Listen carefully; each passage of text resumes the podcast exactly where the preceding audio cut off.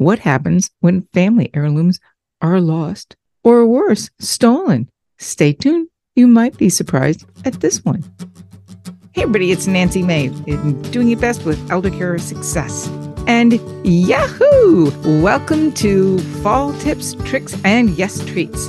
Well, here's what we're doing this season we are actually taking the idea of summer shorts and moving it into the fall, where we're giving you short episodes of tips, tricks, and treats and ideas for taking care of mom and dad or somebody you love. So it's just a little easier on you, on them, and on everybody's heart. So stay tuned and giddy up. It's a season of fall tips, tricks, and treats. Yahoo! Hey, everybody, it's Nancy May from Doing It Best with Elder Care Success. We are coming up on our 100th anniversary or 100th podcast. Gosh, it's hard to believe that that's even coming close to it. You know, my dad passed at 99, and so I think he would be happy to hear that we hit 100. In fact, his goal in life was to hit 120. We came almost close. Well, I guess 99 and 47 days is pretty close, and it's better than many. And mom made it to 91, and that wasn't too long ago. But loss is the subject of this show.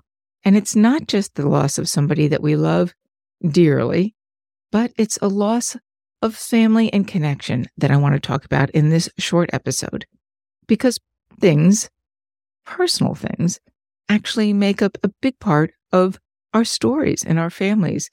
And they remind us of where we came from and who we are. Now, okay, I get it. Things don't necessarily make us who we are, but they do bring back stories of family and love and many generations that have passed. And as I said earlier on, this is a story of loss, loss of things. And it's something that happened to our family, and I know it's happening to others. So I wanted to share this with you so that you're prepared if it does happen, or hopefully you can avert such a loss. One day I received a call from my dad saying, Are we broke? Mom says we're broke. What do we do? Now, dad had worked hard all his life to make sure that we were safe and well cared for. And mom did too. But dad was the breadwinner in our household, and he made sure that we were all well taken care of. But money was always an issue. Certainly, being a child of the Depression or coming out of the Depression, I'm going to guess made a huge impact on his life and how he managed his assets over time, and mom too. But in this particular case, I received a call from dad, panicked, saying, I understand that we're broke. Mom says we're broke. Is that the case? What do we do? Oh my God, I'm so worried. What happens next? What, what do we do, Nance? And I calmed him down and said, Dad, take a deep breath. You are not broke. We are not broke. Everything is fine. What happened? Well, it turns out mom thought we were broke too. This was the early stages of dementia for her. So it's also a warning sign for everybody who's listening if they see little tiny things. This paranoia of money and what might happen if they're broke could happen to your folks too. But in this case, my mom decided to take matters into her own hands. And, okay, she managed our assets for dad and our finances pretty well over the course of her life until now. What she did when she thought we were running out of money or mom and dad were running out of money is had an appraiser into the house. Yep, those sneaky folks, not all are good. And unfortunately, this one was probably the worst of the worst.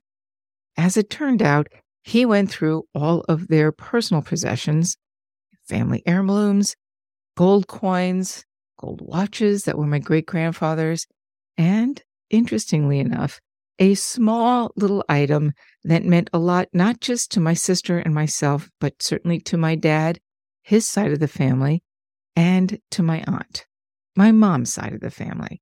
This was a small little pewter case that had my great grandfather's name etched onto it, as well as his other card playing friends, one who was Samuel Clemens. Yep, the original Mark Twain. As the story went, my great grandfather, a California 49er, or actually an interesting fellow who was not a 49er, but somebody who supplied the 49ers with shovels and a few cases of beer, I'm going to guess too, was a friend of Samuel Clemens, at least for a short period of time. And he apparently, in playing cards, decided that he would give him some support in the search for a silver mine. Well, he was a claim staker in that particular case and did not make any money on it. In fact, he certainly lost it. But it's an interesting family story nonetheless. Back to our antique appraiser. Along with some very personal possessions like that watch, some gold coins, a number of other things, and that case disappeared. All to the tune of about $25 per item. Oh, well, I think it added up to maybe about $150 in cash that my mom got from this guy, which was not going to save them if, in fact, they were broke. But it was gone. I had no idea who this fellow was, how to find him, or even how to find the items that he took. There are other things that disappeared from our household over the course of time. Through aides, unfortunately, all but one brought them back, and thankfully, it was only one item that was missing. That was a gold cane that was my grandmother's, or at least the top of a gold cane that was my grandmother's, and that my mom used. It was something that would just meant a lot to us. It probably didn't amount to a lot in money, but it meant a lot in heart and family memories. These are the stories of loss that can break our heart in other ways other than just losing somebody that we physically love. And the loss of items can cause a lot of havoc and divide in families. This one, fortunately, did not wreak havoc in our family, at least emotionally, between our hearts and our heads. We were still strong, and we are to this day. But it did hurt my dad. And he said, Well, there's not much we can do about it. He was pissed as hell, but his kindness and his understanding and love for my mom still reigned strong. The end of the story was that I was able to reassure Dad that they were not broke. They lived well and did not suffer in any way, shape, or form because they had saved and done well for themselves and they had done well for us.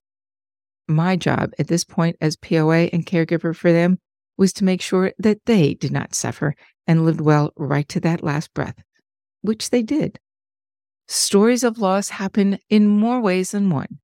It's not just the loss of a person that we love dearly, but it's a loss of memory and things that we keep close to us. I know that we're told that possessions are not that important, and they're not. Ultimately, it's just stuff, but it still hurts. And I think it's something we all need to acknowledge. Loss of stuff, no matter what it is, is going to happen. A photo, gold coin, a case, a watch, a cane, hopefully not a memory. Keep track of what you have. Keep track of mom and dad's ability to understand that they're safe and you're making them safe. Hopefully, that will keep everything in its place where it should be, right to the very end, and that memories will continue on for generations to come. I share this story because I don't want you to be brokenhearted or broken apart in your family and the love for one another just because of the loss of stuff. It happens. So please remember your job is to care for them and yourself. Don't forget that one because that's important. Love will last no matter what. Yep, we'll have a few bumps along the way, but that's life, as they say, right? So, with this in mind, I hope you love this episode.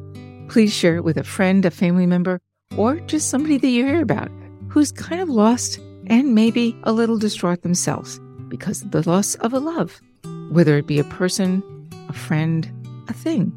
They all matter. It can be your gift to them. It's a simple one, and it doesn't cost a dime because it's my gift to you. Stay tuned for the next episode of Elder Care Success and what we're going to be doing on episode 100. You might be surprised. We'll see you soon, or we'll hear you soon. Bye bye. This show is sponsored by CareManity, the publishers of How to Survive 911 Medical Emergencies, a step by step guide before, during, and after. For your own personalized free file of life, go to www.howtosurvive911.com. All trademarks, brands, and comments are not intended to be substitutes for medical, financial, or legal advice. Please consult a medical, legal, or financial professional for issues relevant to your own personal situation. This show is produced by Caremanity LLC. All rights reserved. Copyright Caremanity LLC.